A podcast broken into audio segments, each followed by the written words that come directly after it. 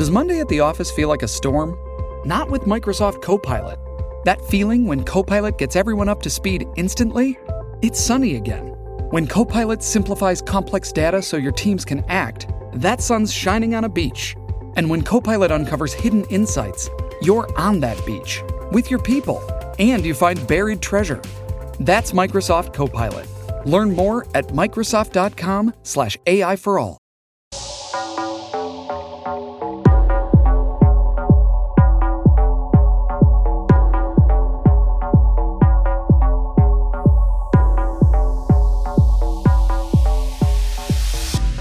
Help yourself and others process past traumas without having to re engage with the memories attached? Are you weighed down by your emotional baggage and ready to check it for good? Do you feel drawn toward a career in wellness where you can heal yourself and facilitate the healing of others? The Somatic Activated Healing Method, aka the SAH method, is a revolutionary wellness practice combining the healing modalities of somatic movement, rhythmic breathwork, positive affirmations, and dynamic meditation as developed by Sah D'Simone. This transformative experience has the power to help resolve past trauma, process present pain, and fortify resilience for the future. Students have called the method better than three years of therapy and report a 93% transformation rate after practicing somatic activated healing. This is life changing work. Want to get involved? We are currently accepting students for our next round of SAH Method Teacher Training, which kicks off in January 2023. Join our certification program and get on the cutting edge of modern wellness. As a Spiritually Sassy Show listener, we're offering an exclusive 10% discount on your registration. Visit sahmethod.com and enter the code PODCAST to join today. That's sahmethod.com and enter the code PODCAST for 10% off and join today.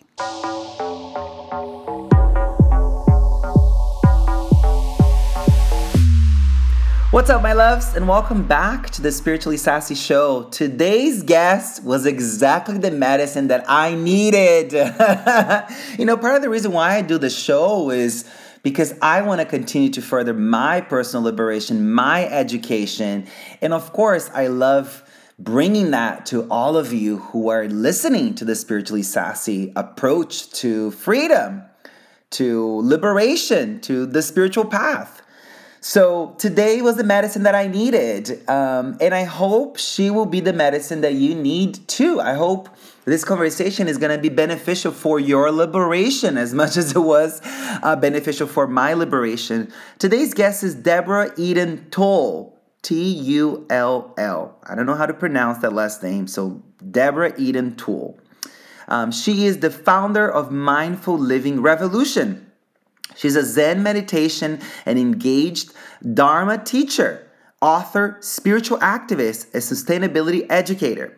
She emphasizes the connection between personal awakening and collective transformation. Eden spent seven years training as a Buddhist nun at a silent Zen monastery. We talk about, we talk all about this, honey. It is wild how radical she is and what she did. Her teaching style is grounded in mindful inquiry, fierce compassion, and the essential wisdom of nature, drawing upon diverse wisdom streams to make timeless teachings relevant to today's world. She also is the author of a new book that is incredible. We talk all about it. I mean, it really is just like a uh, juicy, epic, wild, so informative, and so educational, the conversation. Her new book is called Luminous Darkness An Engaged Buddhist Approach to Embracing the Unknown. Get into this episode, and don't forget if you love the podcast, rate, review, subscribe, share with your friends, your family, your community. Let's support the mission of the Spiritually Sassy Show as much as you possibly can Thank you so much, and I love you. Hello, my darling, and welcome to the Spiritually Sassy Show. How you doing? I'm really happy to be here with you, Sah. Curious where our conversation will go. I know, me too. You have lots of very, very delicious things that I cannot wait to hear your perspective on. Um, one of them is when you speak about the darkness. And I think we're so afraid of the dark and our own darkness, the darkness, period. So I can't wait to, you know, hear you talk about that. But before we go anywhere, first question I ask every guest is who are you right now? So you bring us right to the edge of the cliff at the very beginning of our conversation. And uh, right now, hmm, I am multi dimensionality. I am space and vastness.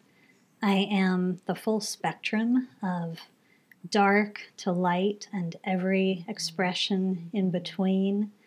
I am uh, an emergent living process. I am vibrantly alive. I'll just say that in the Sangha that I guide, we do a partner meditation where we explore similarly who are you right now and what is moving through you. So I might also add what's moving through me right now is uh, delicious raindrops that I hear outside and really happy muscles from a swim this morning, nettles tea, uh, excitement, and also tenderness to be here.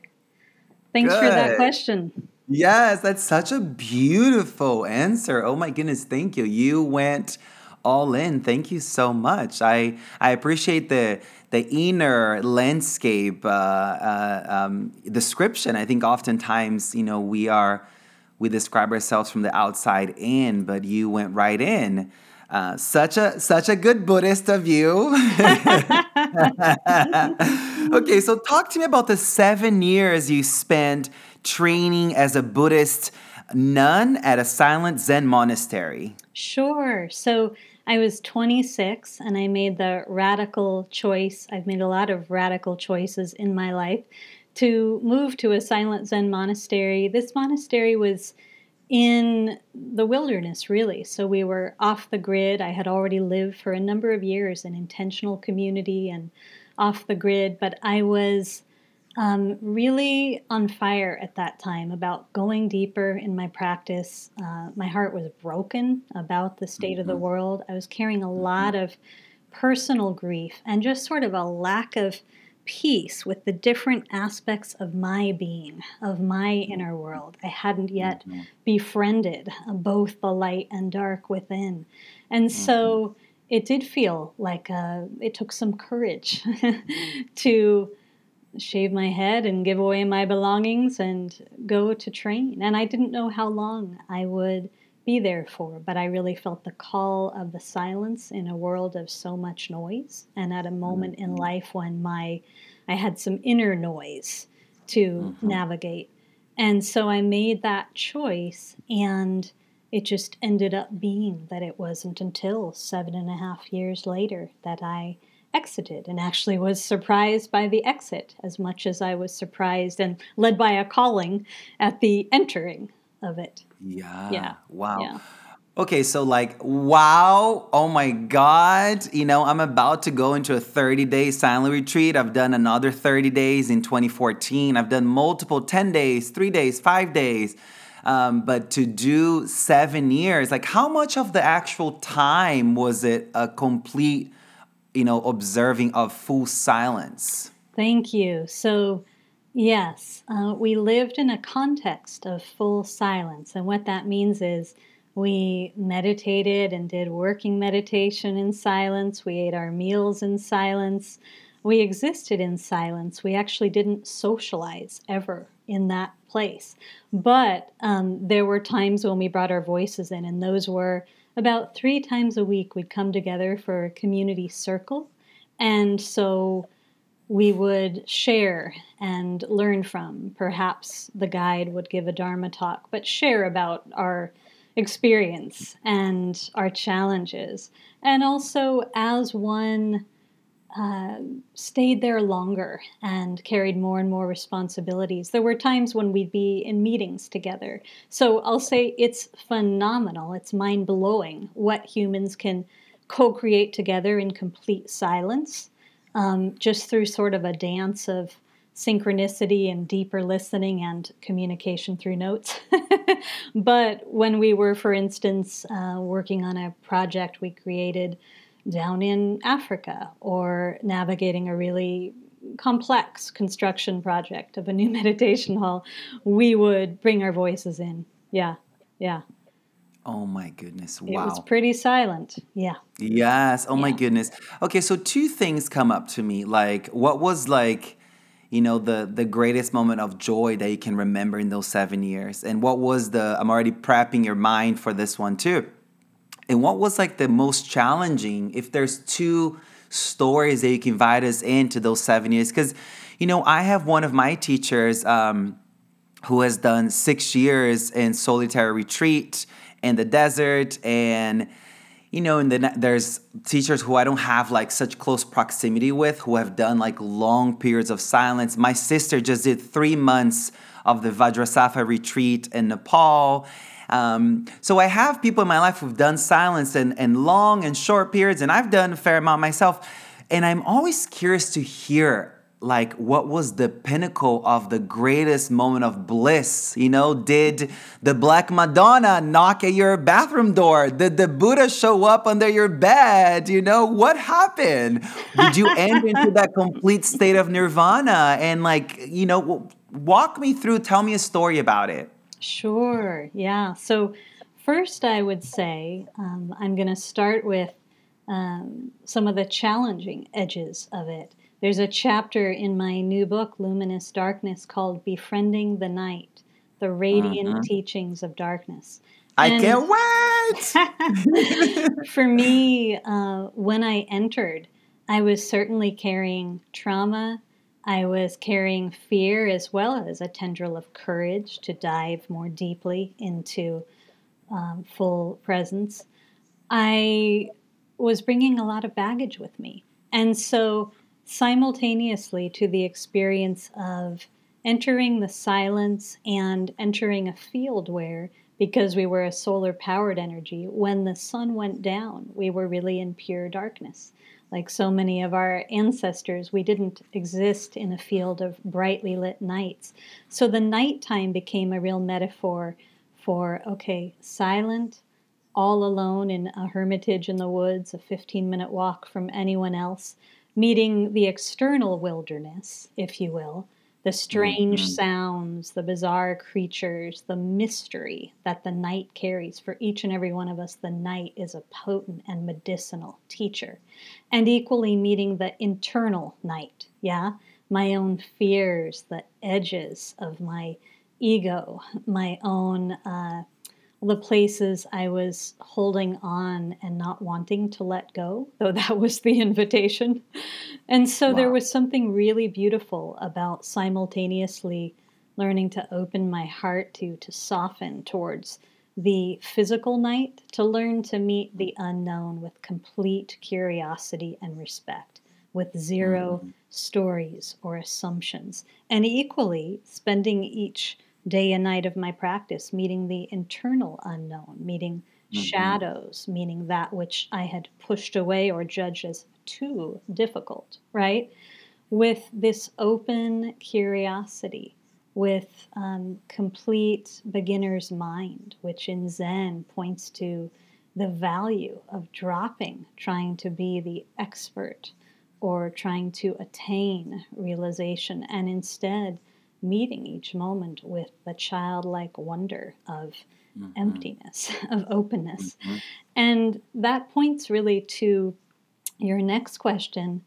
Um, there is uh, no way in this moment that I could come uh, choose one pinnacle moment. But what I would say is there's a way in which my seeking of the pinnacle dissolved, and that that was the freedom itself. That mm. learning to rest, to come home to, to really come home to this quality of belonging to the earth, belonging to spacious presence or we consciousness instead of being mm. caught in me and my little bubble, surrendering to being, which is like surrendering to shared presence.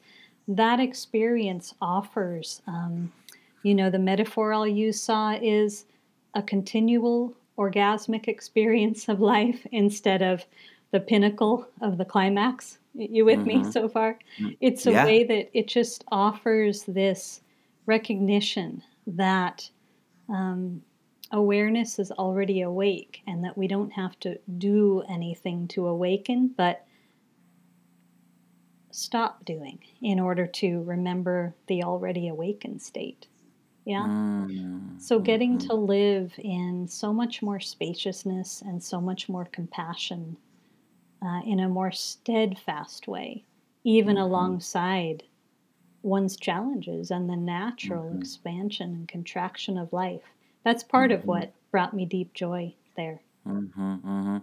yeah, I mean, the way I'm sort of interpreting this, it's like, being able to walk into our inner world and see our, our guilt, our shame, our regret, and not have this dualistic, binary, polarizing view that our mistakes are who we are, and therefore we are bad people. Therefore, we should unalive ourselves, and kind of the darkness is a, a, a, a shadowy, a shadowy uh, aspect of us that the demons live at. If, and if it's a demon, that means it's bad, and we should not go towards it or connect with it or connect, be with it, connect with it, learn from it, and allow it to to sort of move up and out.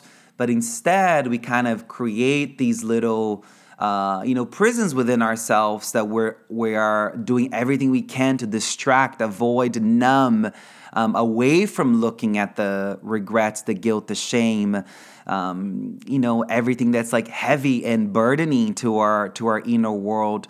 How would you describe for someone who is kind of hearing this for the first time, like what is our our what is the darkness? And because in the sort of world of spiritual. Uh, social media, people talk about shadow work, shadow work a lot. And sometimes you may have the opportunity of asking them, you know, what, about shadow work. And, and the answers are kind of like, nor here nor there. And I'm such a practical thing. I'm such a, you know, my whole job uh, as an educator, as an artist, has been so much about like diving in and making it so digestible. So, so please educate us and like from your interpretation, from your lived experience, talk to us about this luminous darkness. Like, what is that? How can these two words even exist together, you know? Sure. Yeah. And first, I want to say just thank you for what you shared as an educator, an artist, and also a good teacher. The job is to simplify, right? To translate and make clear what can sometimes sound esoteric. Um, and so, and shadow, I think of simply as those aspects of our being, of our humanness and our shared humanity that we push away, that are not in alignment with how we want to be seen or how we've perceived ourselves, but that are with us. So we're like, oh, I want to get rid of that shadow. Or mm-hmm. if only I could push away the dark and get to the light, then I'll have some kind of uh, spiritual uh, embodiment. And in my experience, it's not like that at all. Each and every one of us contains the full spectrum of light and dark. If we look to nature and consciousness, and first, actually, let's look to the popular definition the dominant paradigm holds of darkness. And that is, even if you look in the Merriam Webster dictionary, darkness is the absence of light.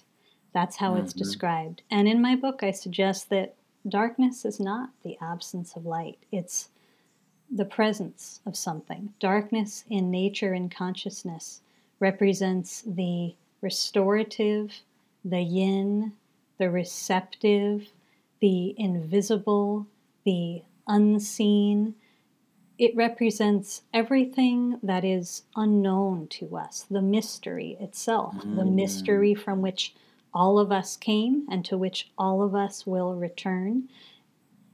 Think of the reality that all of light arises from darkness. So, insight, creativity, possibility, vision, all arises from darkness. And in my book, I share that there are wisdom traditions throughout history across the globe that have revered darkness as a great spiritual teacher. And that points to the physical darkness of the night, that points to the unknown and uncomfortable transitions that we face that end up being rites of passage.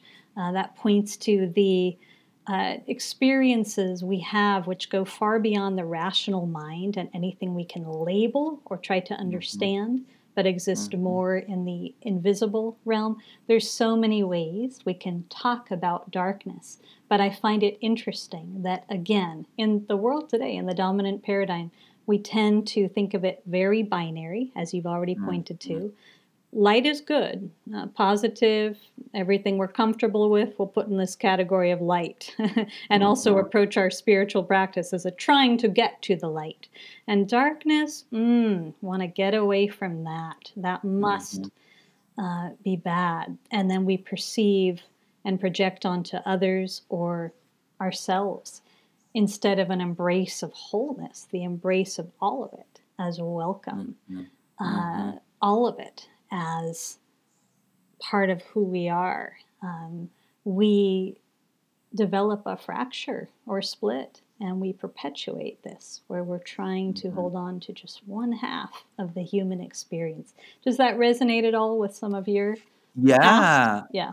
It does, and and also it's very yes, and also I feel like I have kind of personally uh, loved the the sort of dictionary description. The darkness is the absence of light, and I felt like often you know the in the work that I'm doing in the path that I am kind of em- embarked on, it's become very much around you know like dropping the stories and going into the body and being with the shadow feelings, the uncomfortable, the unpleasant, the challenging feelings in the body, not associating a story with them, but being with them until the goddess of impermanence can work her deranged, dark magic and it, it will move it up and out and it will pass.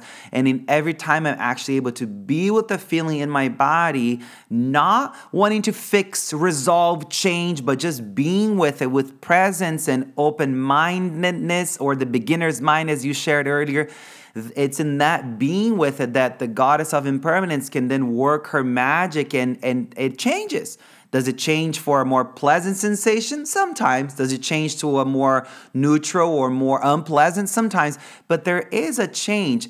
And every time an unpleasant, you know, challenging feeling in my body changes, I have equated that as the darkness becoming conscious, as the darkness becoming light. So I've been kind of working with the dictionary. Um, uh, um, meaning, but I like what you're offering that it's much more than just the meeting the uncomfortable, meeting the unknown.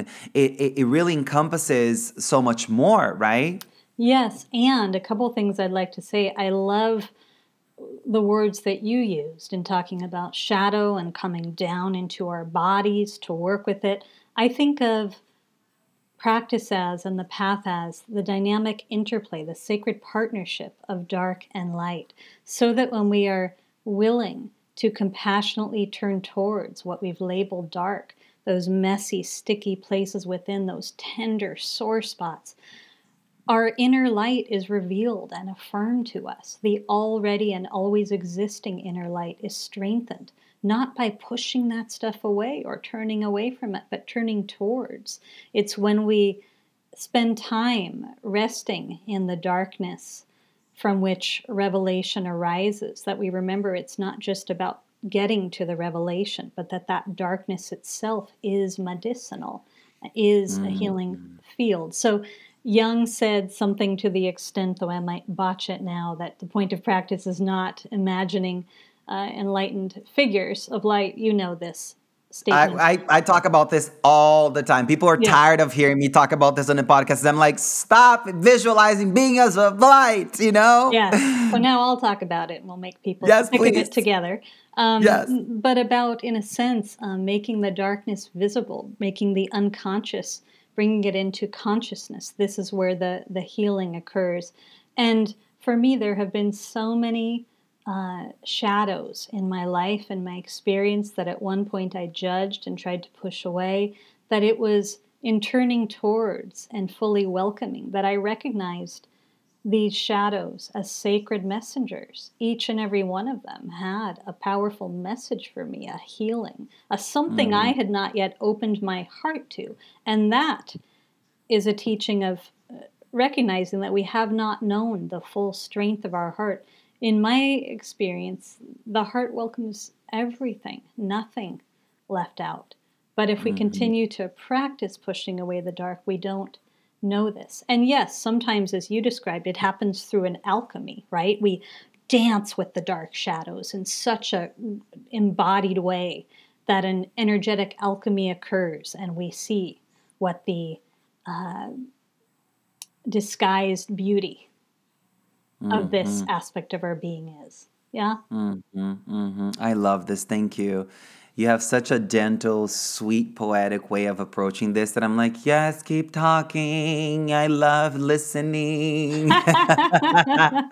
Listen, I want to know, like, practically speaking, for the person who is listening, who's working multiple jobs, who is a single mom, who eh, eh, doesn't have the time to do the, you know, like, to, to really bring in the spiritual path to like the forefront of their life and and then we're asking them to kind of be a tantric practitioner right? Uh, to bring make everything the practice. We're not talking about new age tantra here honey. We're talking about the high high original tantra where everything is the practice where sexuality isn't necessarily the the meaning of tantra at all um, so how what do we tell that person that we're asking them to turn everything into the practice? Like how do they work? How can someone work with their shadow? Um, at any given moment as they're you know cooking walking in the bathroom showering or they're getting in an argument with their partner or their boss yeah. like what does it look like in in and i know you speak about this in the book but give give us a little bit of what that is like. Sure. So let's get really simple first. Just acknowledging that uh, we can bring practice into every aspect of our lives and allow our ordinary life as it is, not needing to travel afar to a monastery or cave to be our awakening. And uh, this begins by allowing life to become our daily laboratory for waking up, uh, inquiring into everything that we experience. Meditation happens on two levels. One is, sure, formal sitting meditation, or perhaps your practice is uh, meditative movement or dance or another kind of discipline, but it happens both in the formal and in the informal. The informal aspect of meditation is every aspect of ordinary life using it as an inquiry to notice very simply what is happening right now and how am I relating to it? What is happening mm. right now and how am I relating it? And in that way, we begin to let life be a mirror that reveals to us, that shows us inner workings that we have been unconscious of. Oh, there's an I very habitually who seems to think out of survival strategy. She needs to try to control life all the time. Wow look at the impact of this and how it feels in my body and what it keeps me from. And I don't go into this as an analysis. I go into this as a compassionate inquiry because as we see more and more clearly what's operating us that we were unconscious to, and we're seeing it also as a reflection of collective conditioning, then there's a compassion, a compassion, like a compassionate mentor at our side who feels for us, who's there to uh, begin to remind us this isn't true for you and you can set this down. I mm. want to say a couple more things about this when people please, feel please, please keep going. I'm like yes honey thanks for speaking to all of this. When people feel overwhelmed at the notion of practice as something that's going to be more to do in my life and i'm busy i don't have time i'm overwhelmed or whatever the, the story is i like to remind people that awakening is not a doing. Again i'm going to use the phrase remembering the already awakened state and the um, surprise what is so counterintuitive in a society that tends to be focused on productivity, getting somewhere, the imprint of capitalism and individualism, and self improvement. what surprises people when they go a little deeper in practice is oh my gosh, it's the more that I pause, the more that I stop and give myself permission or risk just resting and being, that I remember the already awakened state. Even here with my unfinished traumas, which get to be healed in the process as well. Even mm. here with dark alongside light. Uh, there's a beautiful quote in the Kashmir Shaivist tradition there is no darkness within, only light unseen. And so part of what we wake up from is this bizarre story, right? That's constantly perceiving through binary perception. This is dark, this is light, this is positive, this is negative, this is higher, this is lower. We start softening that and instead perceiving from a deeper center of intelligence that comes from doing less, folks, rather than doing more. It comes from mm-hmm just being. It's part of why you're about to go into silent retreat to spend even more mm-hmm. time, I imagine, in that empty space. Mm-hmm. And one mm-hmm. more thing to point out just as I remind people that darkness ultimately is not the absence of light, it's luminous in its own existence. Uh, emptiness is not the absence of something. When we are invited to go deep in meditation. We're invited to empty, to begin to empty. And there can be so much human fear around this, so much mm-hmm. fear. And it's often unconscious fear. And yet, we're being asked to learn to welcome the fertile emptiness and the luminous darkness. How juicy and rich are both mm-hmm. of those fields. You with me? Mm-hmm. I'm with you. Oh yeah. my God. I, I'm like, so much to unpack. Listen, talk to us about this emptiness um, from the Buddhist perspective. I think a lot of people are very afraid of that. And in my, you know, very uh, humble and, and, and, and, and small, um, you know, path of, of, of Buddhist um, understanding and practice, you know, I often say that to people that the more you practice working with your karma, the more these absolute truths will make themselves known to you. As we know, so, you know, spontaneous arising of inspiration, of gnosis, of of a new baseline of operation. So I always say to people like once you have, you know, trained enough and, and, and feeling safe in your body and not letting your emotions guide the way you think and speak and act, and you're not making the same mistakes that you have. You're making no mistakes. As long as you're making no mistakes, you're progressing, but you're not making the same old mistakes. And when you do make new mistakes, you're able to say, I'm sorry. Please forgive me or you're not holding yourself in, in a contracted, rigid state. You're opening up to a wider view. And you're kind of like, it's not that you've mastered this, but you're kind of aware that every single thing you say and do has a consequence, right? And once we're, we're kind of in this sense of mastery of working with this natural law of karma, then you know the the absolute nature of, of emptiness makes itself known to us without the need to sort of like intellectualize or or or seek too much it just kind of like becomes this this cosmic download that comes you know through you and then you all of a sudden you have this like um open view of life. But I would love to, since I have you, you know, Eden with me today, I want to just like dive in and please let's go there for a bit. I think people have a lot of a lot of difficulty in in understanding this like not self or or no self or emptiness. Like, can you give us some practical understanding of what that is? So people are not feeling like nihilistic about the Buddhist yes. path. No? Happy to. And I want to just say, I so love that you sing woven into what you speak. And I think um, if I weren't on a in front of a screen right now, I would just want to dance as I speak because it always feels so much more natural to me that we want to sing and dance and not always just use our uh, words as language. You with me? Mm-hmm. So yes. here's what's arising for me is first, mm. let's all acknowledge that we're in a really funky spot because at this point in history, humanity has lost most of its legacy of spiritual language. And much of what it's been replaced with in today's world is marketplace language. So when we're talking about these things like emptiness and no self, and there's just a whole challenge sometimes because the language hardly or barely points to what it originally meant or what it actually means. Is this making sense so far? Yes, please keep going. Second yes. of all, we're at a point in time where there are many collective unconscious biases that we're not aware of.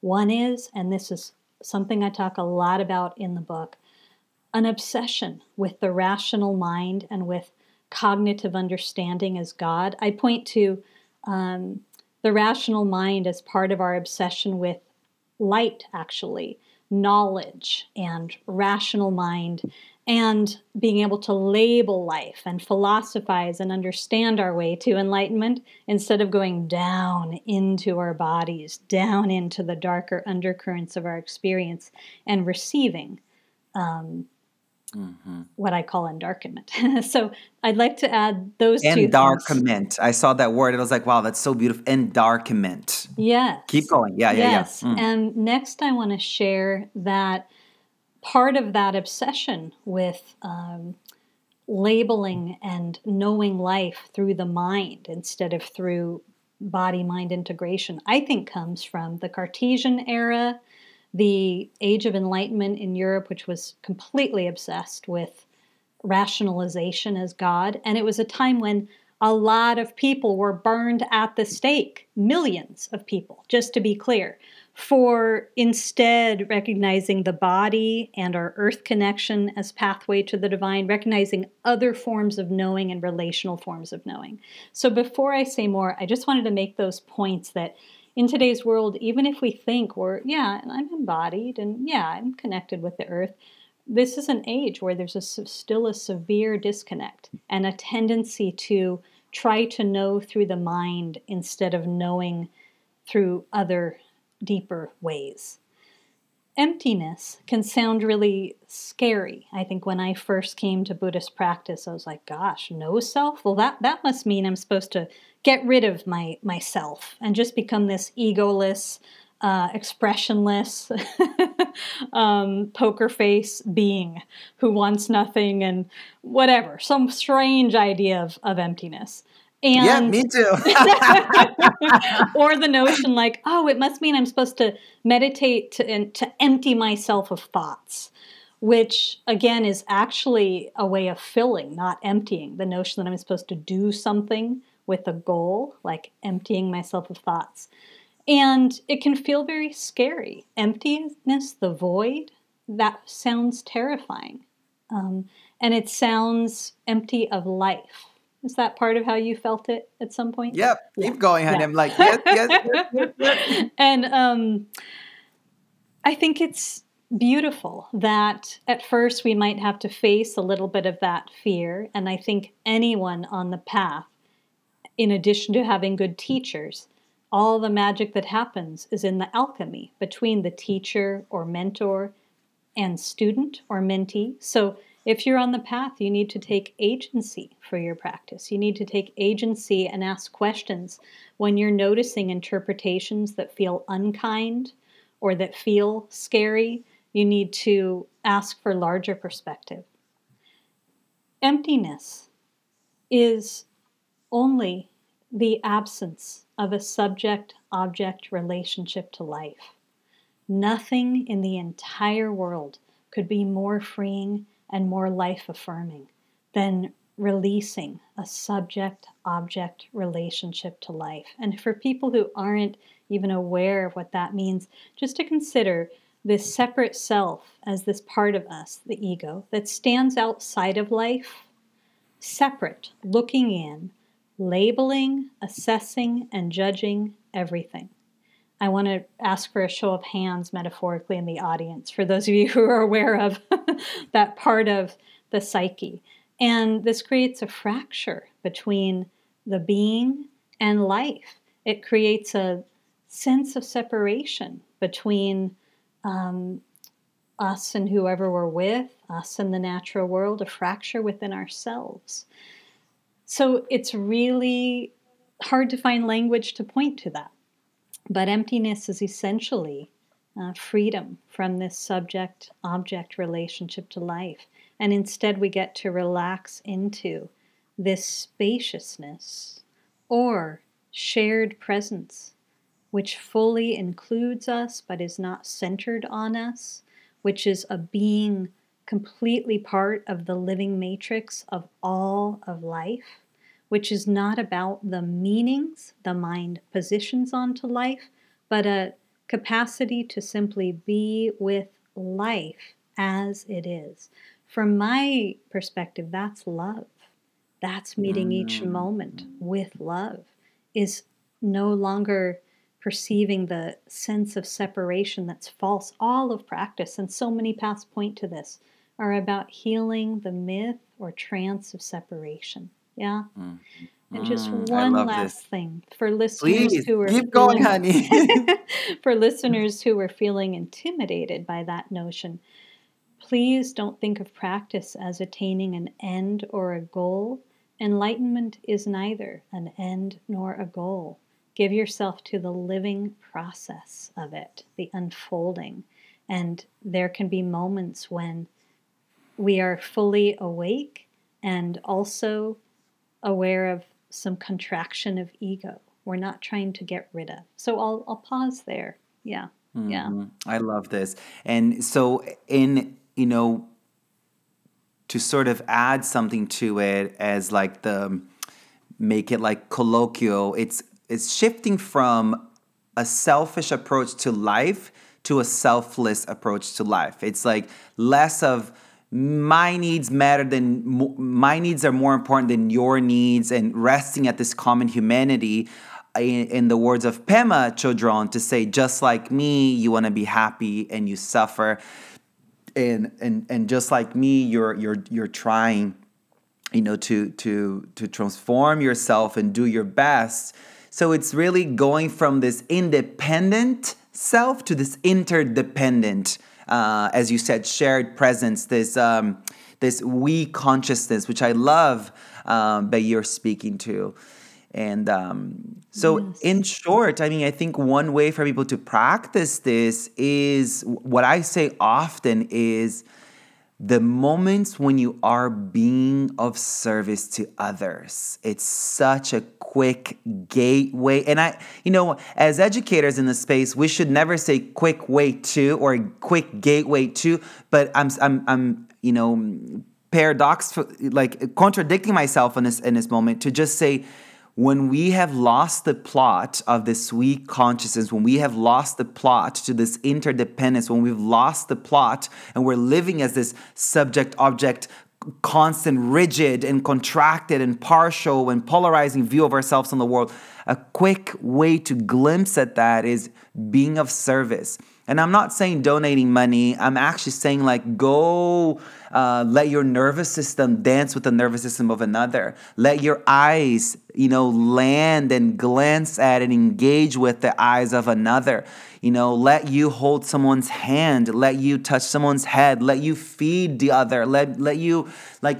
And that for me has always been the gateway. When I feel like I've lost the plot of the path, and I have no context for for these um, more absolute states of experiencing uh, the true nature of reality, I throw myself in that space, and it's an immediate where I spend hours not narrating, not criticizing, not manipulating, not like there's literally the chatter falls away. I don't know where I end and where they begin. It's literally this perfect thing where I'm like, oh my God, this is literally, and again, goes against everything, but to say this is the greatest spiritual high and it's it's drug free and it has no hangover. It only has positive, benevolent, holy, life affirming consequences the more time you spend in that place. Right? What would you agree? Absolutely. And sometimes it's as simple as asking the question Does this choice in this moment, recognizing that we have a choice in every single moment, does this lead towards suffering or does this lead towards compassion? And the Mm, motion, the action that comes from that can be something so simple, as simple as shifting and softening our body into a more accepting and loving position, or going and offering someone in need food. It can take many forms, but I will add this sometimes, because of duality, even when we're talking about service and no self, we still create a divide. Like, okay, so it's about letting go or diminishing this human mm-hmm. in order to serve others. And I invite people to just drop the notion of self versus other and to widen your circle of service to include you too. So the question becomes where is service most needed right now? Where is love most mm. needed right now? Sometimes there's a part of you having a really shitty moment, and being compassionate towards that one is the first and foremost, the essential thing. Also, when we use language like no self, there's so much other language we could use, such as essence, such as large self, right? Um, language that reminds us that the more we allow the sense of small self to get out of the way, okay, the more celebratory and whole and vibrantly alive this being's embodiment becomes. But it's a sense of not even that I'm on the path for myself, but for all beings. And also that I'm supported by all beings. We feel our ancestors behind us cheering at us on because you know, Sah, it takes so much courage, it takes so much badass energy to face our shadows, right? Mm-hmm. But it's a sense of not doing it alone and doing it supported by the collective and on behalf of the collective. I just wanted mm. to add mm. that. I love that. Oh my God, supportive and supported by the collective and on behalf of the collective. Wow, that is so profound to always remember. that's so good to hear. Thank you for that. Let's talk about spiritual activism. Mm-hmm. As because you are a spiritual activist, what does that mean to be a spiritual activist? Sure, I'll speak to it in this moment. Um, I grew up in a family of activists and artists really engaged, uh, courageous, inspired people. I was lucky to live uh, in a city like Los Angeles, but be engaged in a continual stream of service. So my mom's work was based in Skid Row. She was a social justice activist. She was making big change, and I got to see both the the beauty of just community of people coming together, rolling up their sleeves to serve to create possibility where people didn't see it, but also the challenges of it, the burnout, the um, outrage, the bureaucracy. And I knew that I wanted to be of service in the world going forth. And I recognized that, especially in my oh, early 20s, as I set out on my own path to be of service, even in the field of change agents and those people really giving themselves to powerful mm-hmm. causes. There was so much uh, drama, there was so much burnout, um, there was so much not skillfully fueled outrage. Mm-hmm. Uh, mm-hmm. There was just a lot of reactivity that didn't get directed towards um, uh, something useful. And so this really turned me on to the notion of okay, spiritual activism. There are many beings in our history, there are many great leaders now who understand the merge of the inner and outer work at the same time, mm-hmm. of knowing that it's not just what we do, it's how we do it. It's mm. showing up in such a way that acknowledges shared presence Mm-hmm. And again, let's talk about emptiness as the field from which we can then be used by spirit. We can be used mm. beyond the ego being in charge. so, does that make some sense? Yes, absolutely. Yeah. Oh my goodness. Yeah. Beautiful, yeah. beautiful. And let's just note that in today's world, we're in such a disrupted, challenging, scary at times, messy place. I feel that what we need are more spiritual activists and more visionary activists. And I believe we mm-hmm. receive vision when we spend time in the dark, when we empty, when we get out of the way and go into don't know mind. Even if this feels scary, I'm going to hang out here for long enough to receive some guidance mm. beyond the busy mind. Yeah. I love that. I'm going to hang out in here until I receive some guidance. Wow. That's like really, really a scary thing to do for a lot of people, especially when you are in this like chronically stressed out place or you're dealing with a chronic illness or chronic pain or you're just you know where maybe you're having just a, a migraine for a week or whatever may be or you're you haven't had a single good night of sleep and god knows how long it feels like the the worst thing that we could ever possibly do is to allow ourselves to dream a new dream by sitting in the darkness until the silence speaks to us. I remember um, I had the opportunity of speaking with um, uh, Jetsunma Tenzin Palmo, and one of the things that she spoke to me, she says the silence speaks to us, you know, and the, the body has the silent wisdom. I think the mind has the vocal, you know, uh, loud, uh,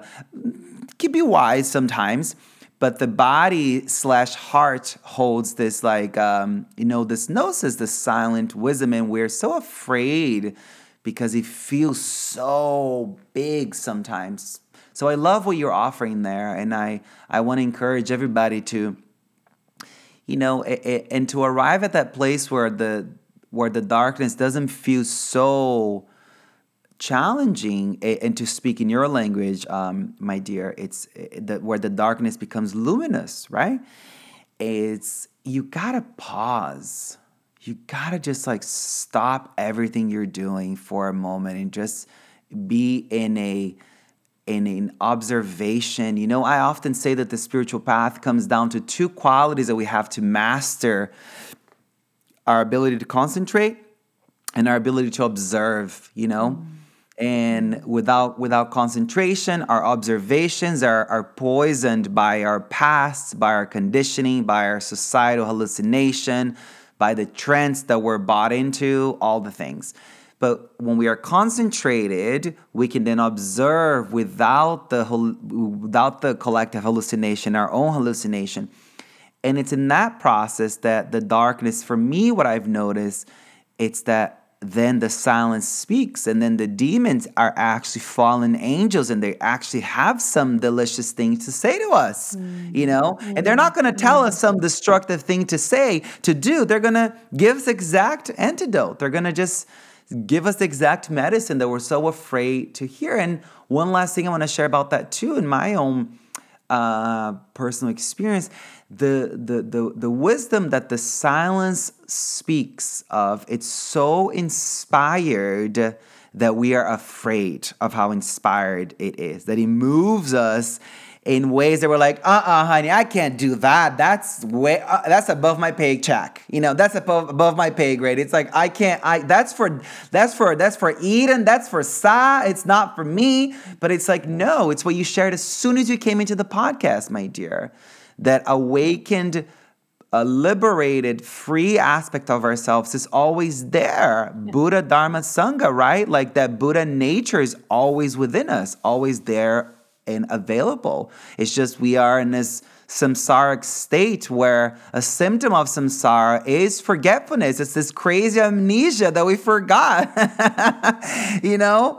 Would you agree to this? Yes. Again, back to the um, invitation of remembering, remembering through every moment of our lives. And just want to add, um, you know, there's a way that you just spoke to this beautifully, but I think it's helpful, especially for maybe newer practitioners to consider.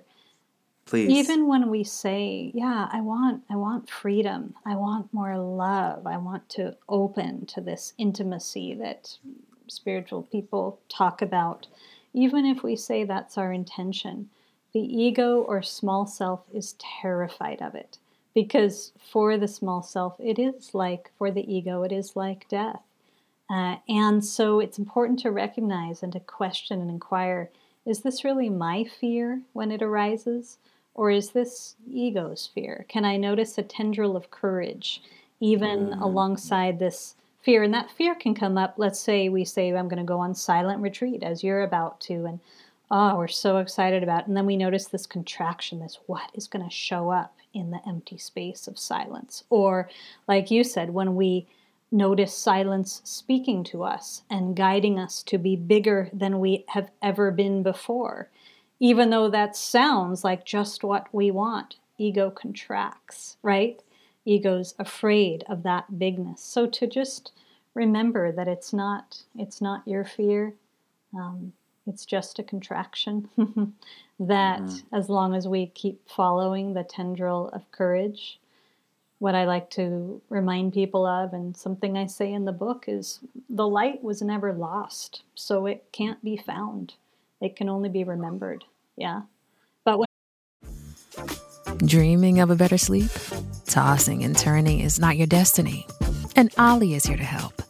Olly invites you to sink into sweet, sweet slumber to improve your mental and physical health and overall wellness. More than just melatonin, all these ingredients help you unwind your mind for a delightfully dreamy drift off. Sleep is on the way at Olly.com. That's O L L Y.com. oh my God, are... so beautiful. Say that again, please. The light was never lost, so it can't be found. And it can only be remembered. And I say that because I spent some time at the beginning of my practice aggressively trying to find it, like the solo, heroic, spiritual warrior we're taught to be. And it was actually when I softened, it was actually when I said, Oh, what happens when I really listen to the teaching and practice doing nothing? that I recognized um, in that emptying out, everything I was looking for was already there. I didn't have to go after it. I didn't have to aggressively try to find it. I didn't have to aggressively battle my shadows. I just had to, mm. to soften towards all of it. Yeah. And it's a continual journey. Yeah.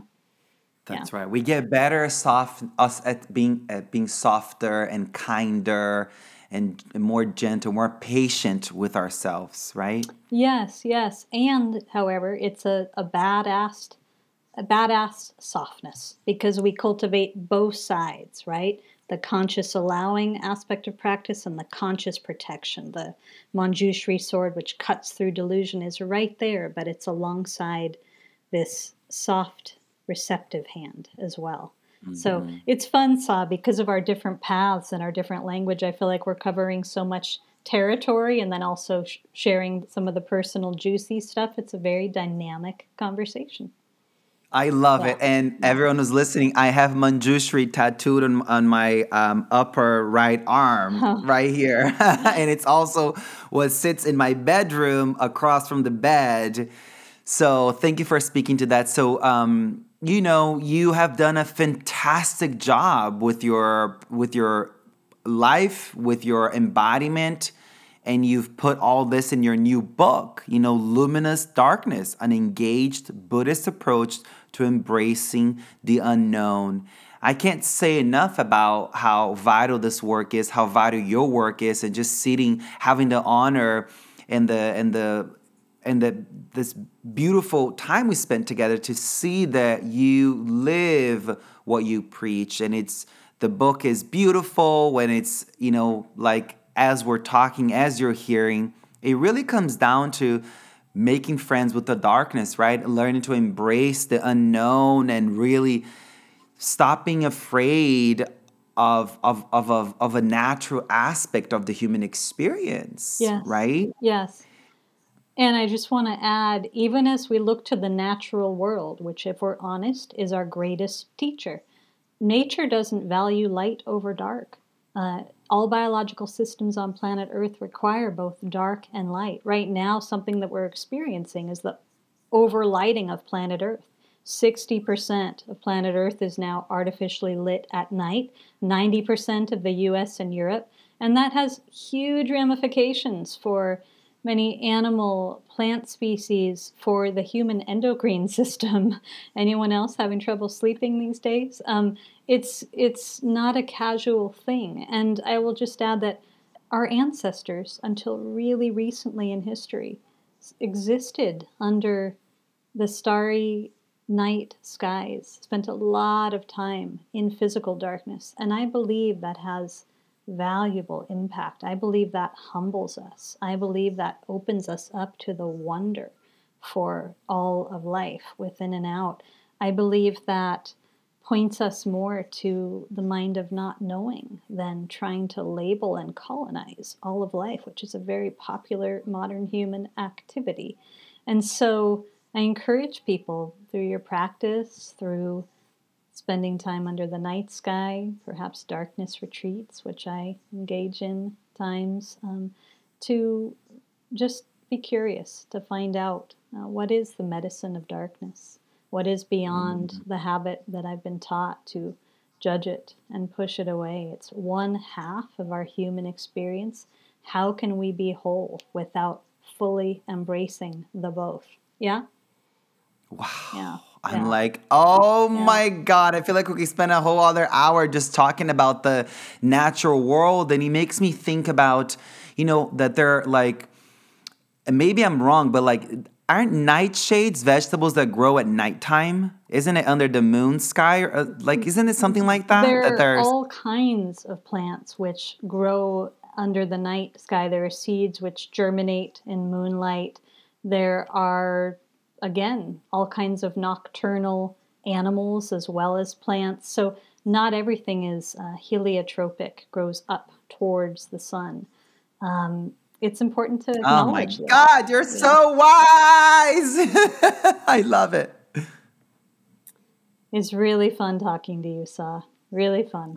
Yeah. My God. Yeah. Thank you. And Thank you so much. also recognize, I know that we've both had, as many listeners have had, and some are in the midst of right now, um, the invitation from life to, to walk directly into the dark and into what we deemed dark inside, and just to recognize the rites of passage that that is, and the way that that puts us in touch with greater resilience and the fact that collectively we're walking through the dark right now on planet Earth in an age of uncertainty. So, how to access more resilience and love through it has to do with turning towards it, not spiritual mm. bypassing. Yeah.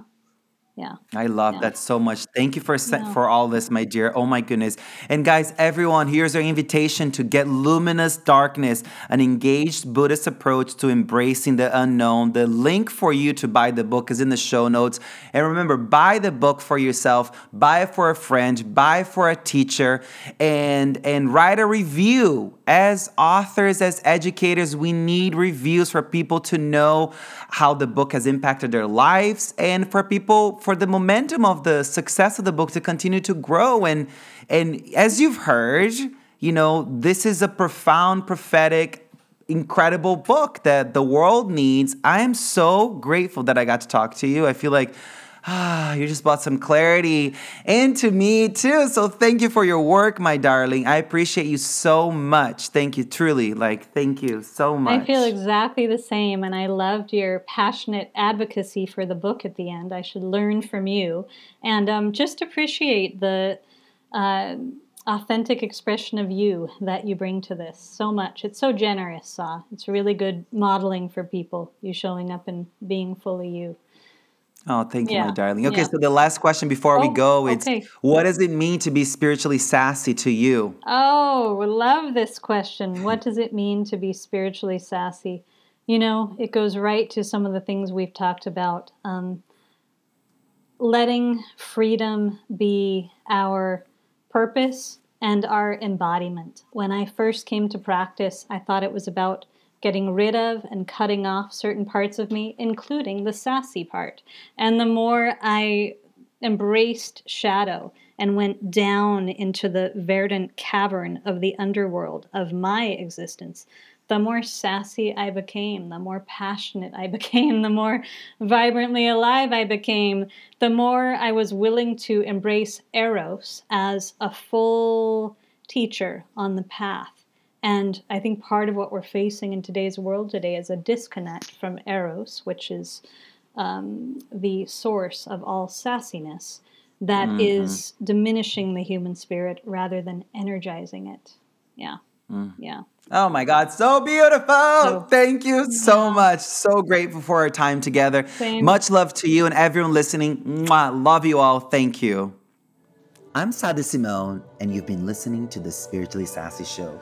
If you haven't yet, go to Apple Podcasts and subscribe, rate, and review this podcast. And join me next Sunday for another spiritually sassy conversation. Thank you so much for listening, and I love you.